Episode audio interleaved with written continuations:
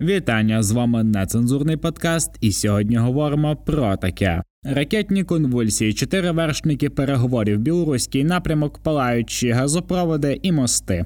Раді вас вітати. Дякую тобі, Господи, що ми дожили до сьогоднішнього дня, до 12 жовтня. Адже саме сьогодні і саме зараз ми будемо, як завжди, нецензурно, непрофесійно і дуже поверхнево говорити про те, що відбувається навколо нас. Обговоримо Трампа, Ілона Маска, Лукашенко, обговоримо недавні ракетні удари по енергетичній інфраструктурі України і обговоримо, звичайно, що нашого головного ворога Російську Федерацію. Оце одоробло, як і завжди завжди ми будемо поливати говном, витирати об них ноги і робити з ними абсолютно все, що заманеться. Я минулого разу вже казав, що нам потрібно вже створити якісь інституції, які будуть займатися закріпачуванням росіян, тому що ну це для них реальний варіант, е, реальний шанс для того, аби хоча б трохи відчути якесь покращення в своєму житті. Я гадаю, що бути наймитами у українців це є цілком е, здорова така е, річ річ, яка могла б дуже класно функціонувати конкретно з росіянами. Я думаю, що вони були б дуже вдячні. Але про це можете послухати наш попередній випуск. А поки що підпишіться на наш подкаст на зручних для вас подкаст платформах, аби не пропускати нові і нові випуски. Отож,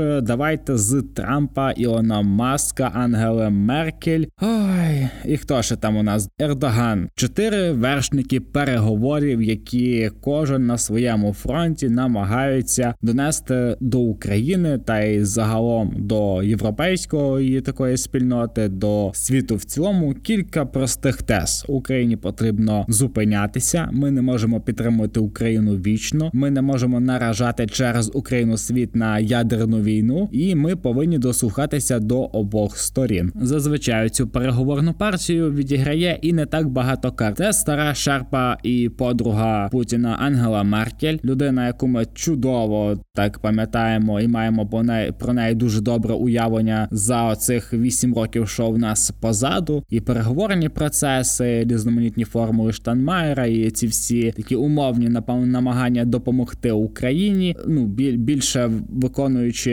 такі накази з сторони Кремля. По-друге, це Реджип Тейп Ердоган, людина, яка вона просто ну їбе Путіна, витягує з нього гроші, якісь е, такі плюшки, приколюшки, дешевий газ, дешевий дешеву нафту, е, якісь е, дешеві ще речі, які здобуває Російська Федерація під землею, і постійно обіцяє Росії якийсь переговорний майданчик. Ну, якщо так дуже коротко, то ну Ердоган збиває просто гроші з Путіна, обіцяючи йому якісь точно перемови, якийсь майданчик. Ми бачили достатньо успішний кейс, який був з обміном полонених, кому повернули більше 250 полонених з Азовсталі з російського полону в Україну, де Туреччина приймала достатньо таку велику роль, брала на себе з тим, що вона розмістила і у себе якусь частину військовополонених, які там і залишаться до кінця війни. Ну для того, аби не забути Туреччину, коли Україна переможе. Ну і тоді Туреччина виступить як один з найбільших союзників України, яка допомагала на всіх етапах війни, починаючи від безпілотників, закінчується допомогою в обміні полонених, і Туреччина вийде з таким дуже класним зробленим таким кар'єрним зростом, як країна, яка себе зарекомендувала в вирішенні військових питань, цивільних питань під час ну виходить, що найбільший після другої світової війни в Європі ну достатньо непогані собі за рахунок українців буде заробляти Туреччина бали. Ну до цієї компанії доєднується Дональд Трамп або Петро Порошенко. В цілому, ви знаєте, що я їх іноді путаю. Дональд Трамп є таким вже вже постійним гостем у Кремля на пляжці. Він часто робить антиукраїнські якісь заяви. Він часто просуває тези стосовно того, що повинно якось е, трошечки вже переходити на якийсь інший рівень. Ця війна потрібно вже перемир'я, переговори. Ми тримаємо світ на порозі ядерної війни через Україну. Україна відмовляється від переговорів і тому подібні заяви лунали протягом усіх восьми місяців війни. Ну що ще можна думати взагалі про людину, яка спиздила з своїх своєї колишньої роботи секретні документи, яка тримала їх просто в себе вдома в Флориді. Дуже дивно, що до сих пір Трамп ще не сидить десь за ґратами, і дуже довго триває оце слідство стосовно того, що в нього робили документи, звідки вони з'явилися, чому про них ніхто не говорив, і що за це має взагалі йому бути. Але поки він на свободі, так само як і Медведчук свого часу, він користується шансом для того, аби якісь тези закидати, тому що в нього є ще якась доля власного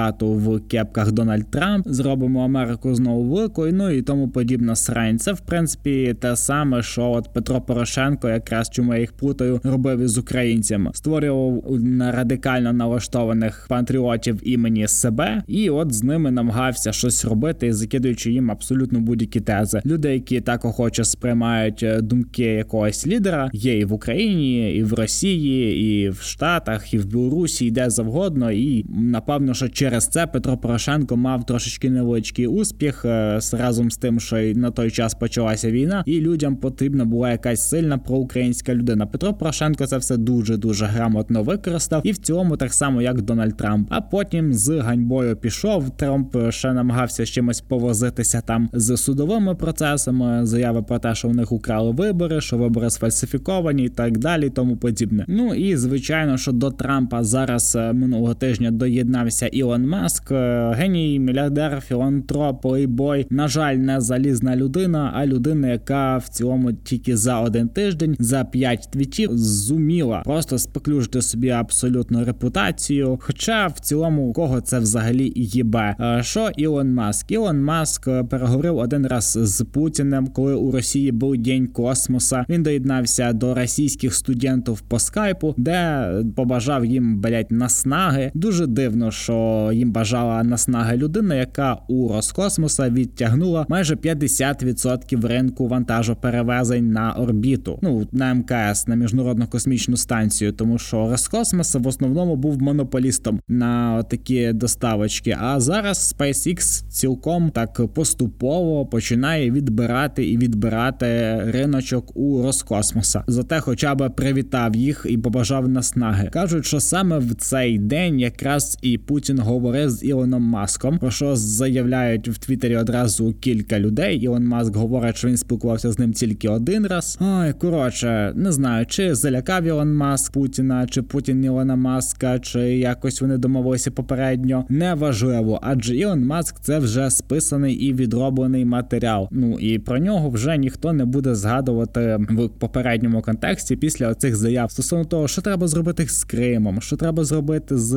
рештою областей, що там треба проводити референдуми. Ну і тому тому подібне лайно. Я не знаю звідки цей Ілон Маск взяв, але він просто дискредитував себе як геній, як геній сучасності, адже ну не може геніальна людина спілкуватися з Путіним. Та якраз цим, якраз спілкуванням з Путіним, постійними бесідами з цим дияволом про те, що краще зробити для того, аби було менше жертв, щоб не допустити ядерної війни і так далі, тому подібне, і дискредитує оце недооб'єднання. Якраз воно і псує все. Проблема в тому, що ці люди могли би просувати якісь тези, які можливо навіть корисні Російській Федерації, якщо б вони не були настільки очевидними. Виходить, ти тільки один якийсь раз може спизданути якусь хуйню про ну це був дуже дуже класно і об'єктивно видно прикладі Ілона Маска. Коли ти пишеш якийсь один твіт, потім другий, потім третій, потім четвертий, потім тебе починають закидувати хуями, і ти просто зливаєшся і залишаєшся кінченим. І оце може статись абсолютно з будь-ким з великих потужних політиків, які за кілька всього віців, за кілька секунд можуть е, опинитися на місці Ілона Маска. Заяви Меркель про те, що з Росією тільки з нею можливий міцний і надійний мир в Європейському Союзі. Заяви Ілона Маска про те, що потрібно уберегти світ від ядерної катастрофи. Заяви стосовно того, що Путін готовий до переговорів, і Туреччина в черговий раз за вісім місяців пропонує якийсь переговорний майданчик. Це теж уже було, і навіть Трампом, який постійно говорить про те, що треба трошечки заощаджувати гроші, що ми не можемо передавати стільки зброї Україні. Ми не можемо підтримувати її фінансово. У нас багато своїх проблем. Нам потрібно вирішувати максимально великі потужні виклики по типу Китаю, який вже заспокоїться в цілому з Тайваню. Ну неважливо, які це тези, кого вони стосуються. Головне, що вони пов'язують цих всіх людей в співучасті з Російською Федерацією. Але найголовніше те, що воно не приносить абсолютно ніяких результатів. То воно не приносить результатів для Російської Федерації, воно не приносить результатів жодних для людей, які озвучують ці тези. Ба більше як ми вже виявили е, трошечки вище, вони тільки псують вашу репутацію. Ви втрачаєте якийсь кредит довіри. Ну це в цілому все, що може дати вам Російська Федерація від співпраці з нею.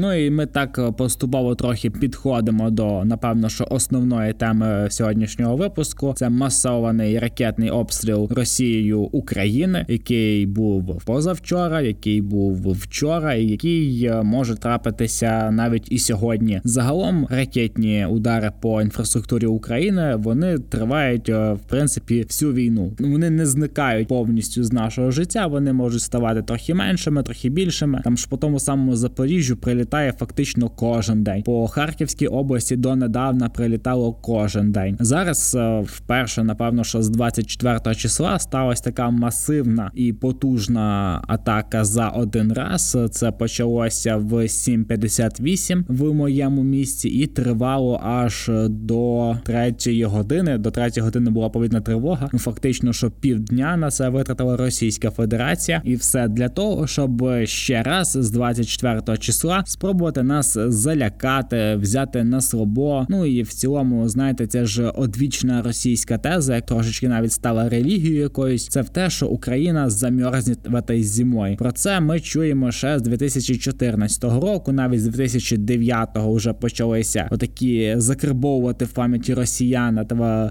глубинного народа, закарбовувати оцю тезу. Українці замерзнуть, і от вони почали місити нас по енергетичній інфраструктурі структурі по західній частині України, по центру, по сходу, абсолютно всюди прилітало. Прилітало і по Одесі. Це були і мопеди іранські, це були і ракети балістичні. Це величезна кількість ракет, там близько 80 штук.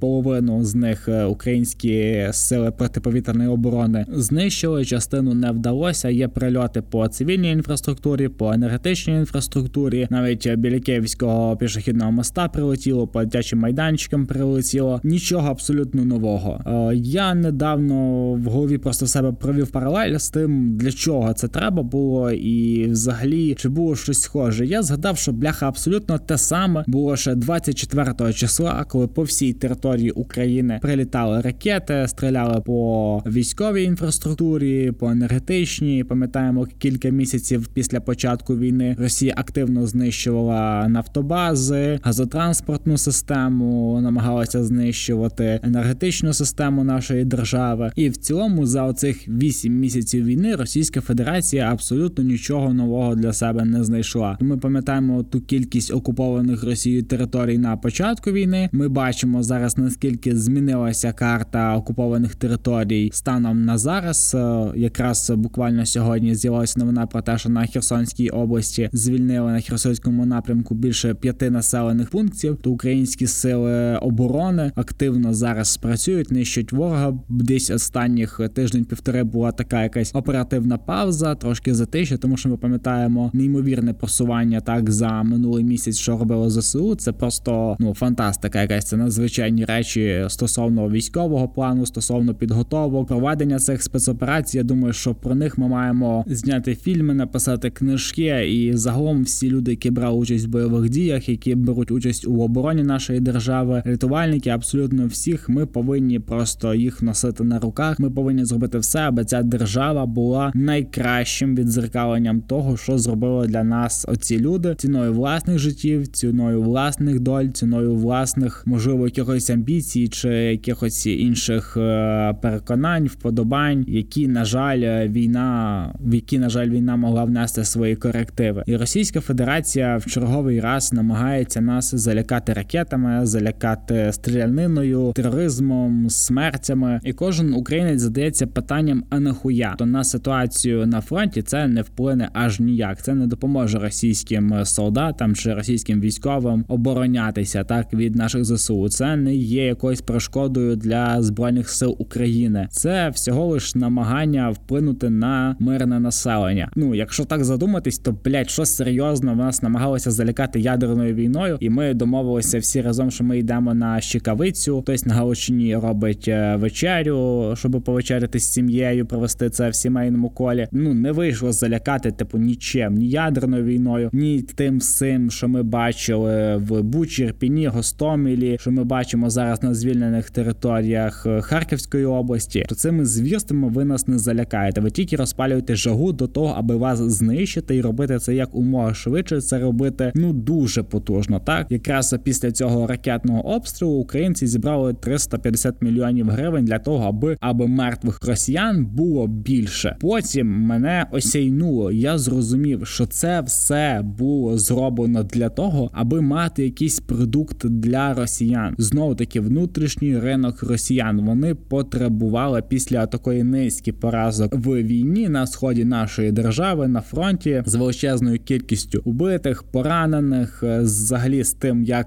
зсу просто витирає свої новенькі берці об йобла цієї наволочі брудної, яка прийшла на нашу землю, і росіянам ще й після того як е, оголосили мобілізацію, ну потрібно щось блядь, дати. Їм потрібно чимось нагодувати. І от оцей кал постійно, який виробляє Путін і заливає їх е, в очі росіян кожного вечора. Там по Russia Today, по Первий національний, по ці всі типу, хуйні цього недостатньо. Треба було локалізувати оце ядро глубінного народа, який живе в болотці, в лані, в дерев'яних до сих пір будинках, збитих з дошок і гівна, які до сих пір живуть в бараках, які не мають там ні водопостачання, не мають отоплення газового, при тому, що Росія постійно з цими північними потоками будує їх то сіла Сибірі, то дружба, блядь, то північний потік 1 то північний потік 2 то турецький потік і так далі. А в самій державі трошечки проблемки з газом. Ну при тому, що в Росії є податок на збирання хвороста, тому що ну хворост он ж на дорогі не валяється, он денег стоїть. Поэтому от з пенсіонерів будемо збивати копієчку. А ми не говоримо зараз е, про опалення. Ми говоримо про те, що цьому глубінному народу потрібно було кинути якусь кістку для того, аби ну дивіться, ми проїбали величезну кількість територій з самого початку, виставили себе посміховиськом перед усім світом, при тому, що ми ну надувалися так, наче ми реально маємо армію. Потім коли заговорили про мобілізацію, так про те, що росіяни взагалі не очікували такої хуйні, постійно тези точилися, точилися, але до мобілізації росіяни не були готові. Да, і 200 там 300 тисяч людей, які виїхали там за перший тиждень. Цьому є чудове свідчення, і от е, цьому глубінному народу кидають інформацію з кожного каналу, з кожного телеграм-каналу, з будь-якого новинного порталу, починаючи від Царьград до закінчуючи там Кремль, Путін, Время, щось такої хуйні. Всі просто росіяни б'ються в екстазі від того, як е, львів'янин там чи будь-який мешканець іншого міста, де є прильоти, де сталися проблеми з енергією, посидів цілих 10 годин, а може навіть і цілу добу без світла. Їбанутись, оце побєда, оце, оце от досягнення. Ви розумієте, вони змогли всією величезною 140 45-мільйонною країною з величезною армією, газом, нафтою, грошима, впливом досягнути якої мети на цілих 10 годин, а може й навіть на цілу добу залишити львів'янина без світла. Боже мій! Нарешті я знаю, як я використаю свої аромасвічки, яких у мене вдома просто йобом. Я готовий. мені гірлянди, є павербанки, мене все блядь, для цього є. Тобто, але глубінний народ ну дуже хотів, хоча б якоїсь перемоги, і так їм таким сукам без света Путін услышав молитви. Ми бачили ці реакції ваших е, росіян, блядь, в телеграмах, будь-яких новинних порталах, чатах. Ми це ж все прекрасно видно. І це, блядь, єдине. Запам'ятайте, це єдине, чому можуть тішитись росіяни. Більшого приводу для якогось вдоволення, для такої масової істерії, такого екстазу цього людей, яким за 70, більше не буде. То більше не з'явиться жодної причини для того, аби росіяни ще отак тішилися. Ну, глубинний народ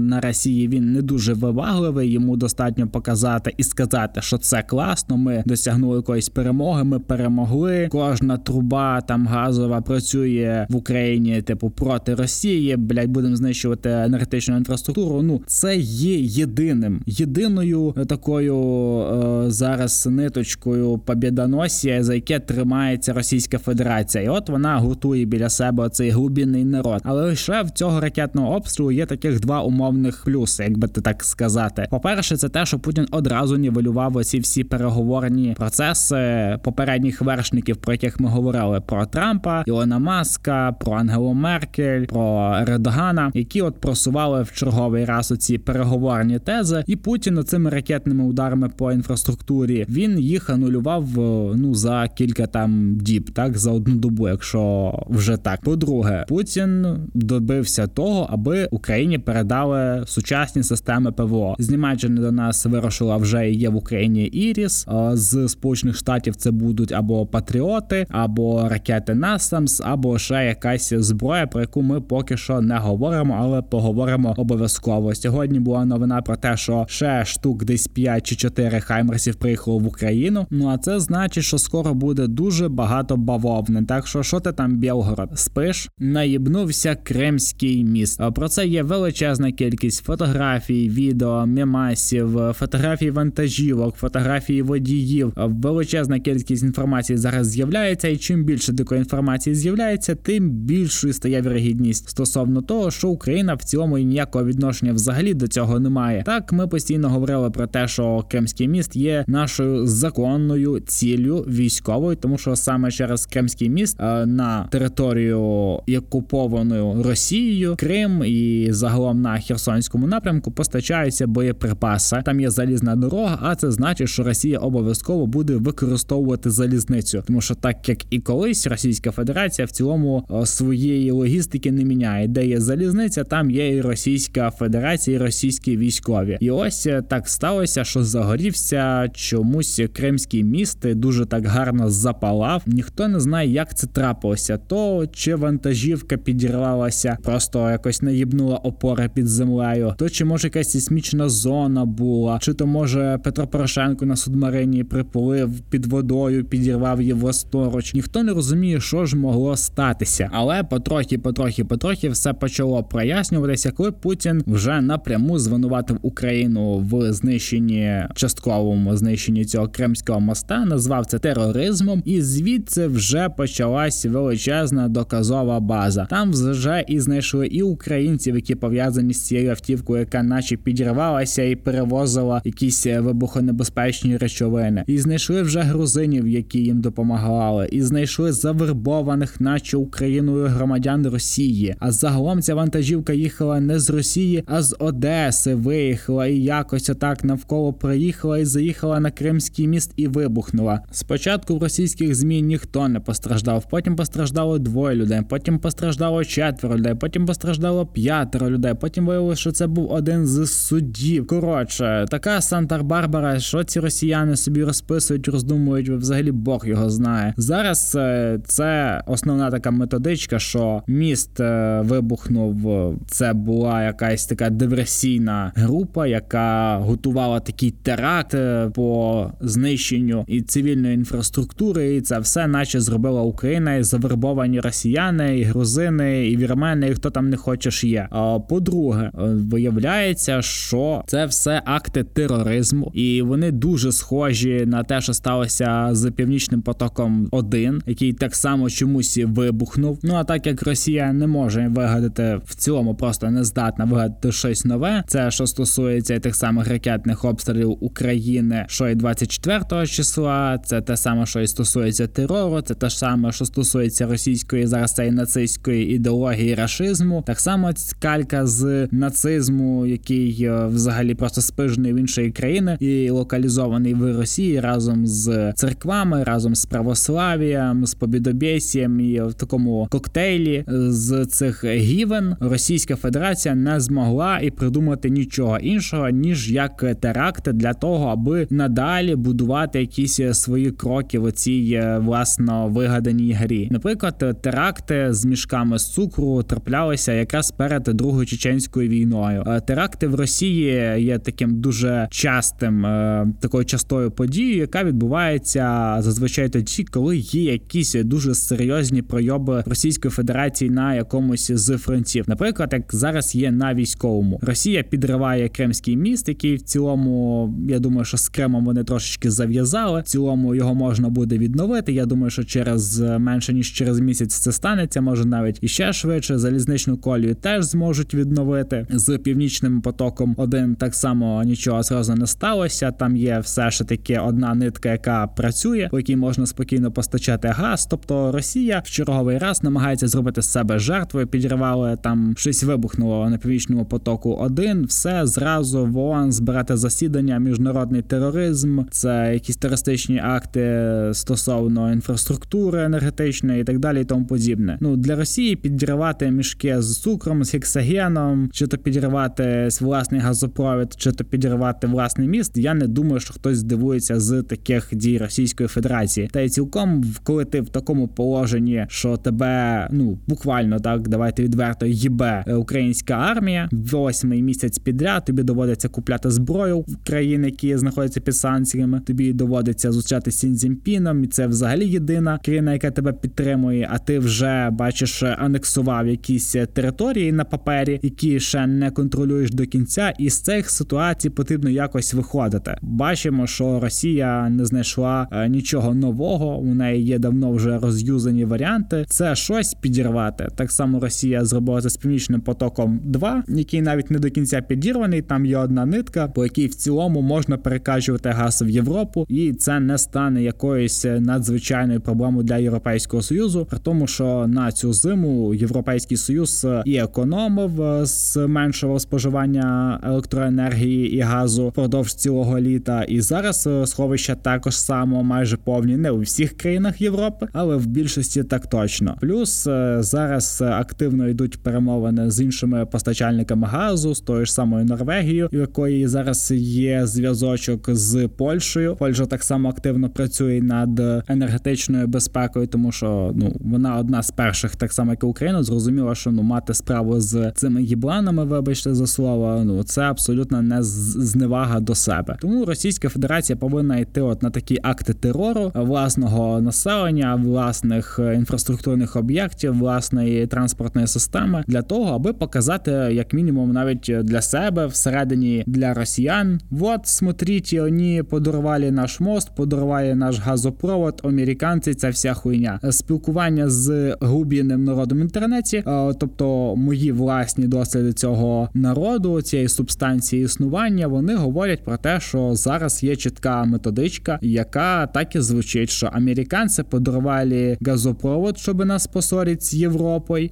Мост подарували українці, вони завербували всіх, а ми не услідили. А во всьому війні винувати воєнні. Тобто Путін з себе зняв повністю відповідальність. Навіть це можна побачити по його заявах, коли він говорить про те, що так е, мобілізацію ініціатором цієї ідеї є Міністерство оборони, е, ініціатором з оцих інфраструктурних ударів по наче енергетичній інфраструктурі, яка є чимось критичним важливим для нашого війська. Це так само є ініціатори Міністерства оборони. Вже винних знайшли. Винні це військові, винні в тому, що не дослідили за Кримським мостом. Це так само військові, винні за тим, що не дослідили і не змогли якось вплинути на північний потік. Один це все американці, да, які хочуть смерті росіян. І оці всі речі загалом говорять про те, що найбільше більш вигідними цими вибухами, цими терактами власної ж інфраструктури є вигідні тільки для однієї недокраїни. Це тільки для Російської Федерації. Вона закриває величезний прошарок внутрішніх запитань від глубінного народа, якому ще й плюсом до цього підкинули трошки оцього лайна стосовно того, посмотрите, як українців оставили без свята на сутку, якому є величезна радість, якому є неймовірний, я кажу, такий радянський екстаз, тому що у них хуже, у них должно бути хуже хуже, у нас хуйово, але у них хуже. Цілком такий радянський стиль мислення, так само як є це ідеологію, це стержнем Російської Федерації. Хоча ця радянщина Путін так само, як е, проекція оцього збірного образу, він так само розуміє, що це нічого не призведе ні до яких позитивних змін на фронті, але зато цим можна потішити там чи себе, чи росіян, чи ще когось, тому що ядерною бомбою їх не залякати, ракетами їх не залякати. Восьмий місяць іде війна, і тільки російська сторона повинна або відступати, або мобілізувати власних громадян, маючи при цьому в рази більші ресурси. От і причина, по якій доводиться росіянам підривати власну інфраструктуру і вбивати власних людей. Ну і наостанок про Білорусі з Білорусією та сама історія. Це все вже було на початку війни з території Білорусі в нашу неньку Україну летіли ракети і заходили російські війська. Заходили на київському напрямку. В Київській області були бої. Рештки білоруських е, цих російських, точніше, військових ще до сих пір можна знайти на парканах е, в передмісті Києва і в багатьох, напевно, ще інших місцях їхні рештки ще до сих пір залишаються. Тому що ну Російська Федерація не всіх забирає назад. Можна сказати, що ваш мальчик пропав безвісті, але менше з тим Лукашенко останнім часом щось зарядився е, на знову ж таки оце побідобєсія і цю всю подібну хуйню. І зараз він заявляє про те, що Білорусь знову таки буде в себе розміщувати війська,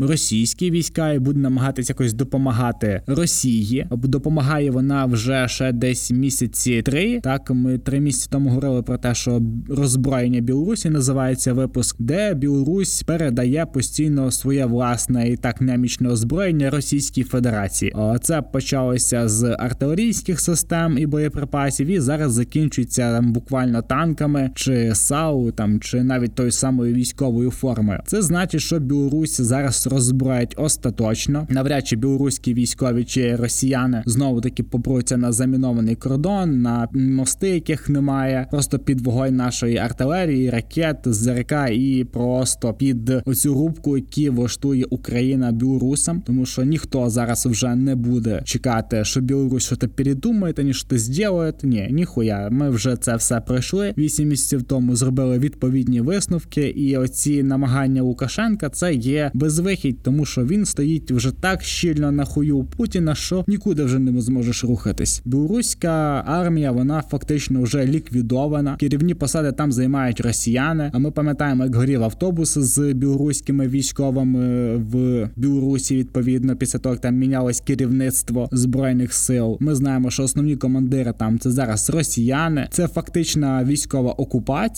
тільки яка поки що ну не до кінця оголошена, якби однією країною, тому що Путіну це не потрібно. Та й хай це буде співучасник ще один, ніж це буде все на вині Російської Федерації. Тому оці зараз заяви Лукашенка про російських військових, про білоруську армію, про те, що там не буде мобілізації. Це все звучить так, наче Росія хоче відкрити ще один фронт, і вона би його відкрила. Вона вже його відкривала 24 числа. Але це абсолютно не робоча пропозиція. Це абсолютно не робочий кейс. Вже були намагання, всіх покришили, всіх роз'їбали. Чи хоче Білорусь жертвувати своєю останньою армією, своїм останнім цим важелем, який ще утримує Лукашенка біля президентського крісла? Ну навряд чи, але варіантів Лукашенка небагато. Тому я гадаю, що чи є сенс зараз відкривати ще один фронт, який Росія не стягне? Звичайно, що ні. Але Путін особа ірраціональна, тому не будемо очікувати від нього ніяких логічних дій. Будемо вірити в ЗСУ, підтримувати нашу армію і підписуватись на наш подкаст на зручних для вас подкаст-платформах Spotify, SoundCloud, Google Podcast, Amazon Music.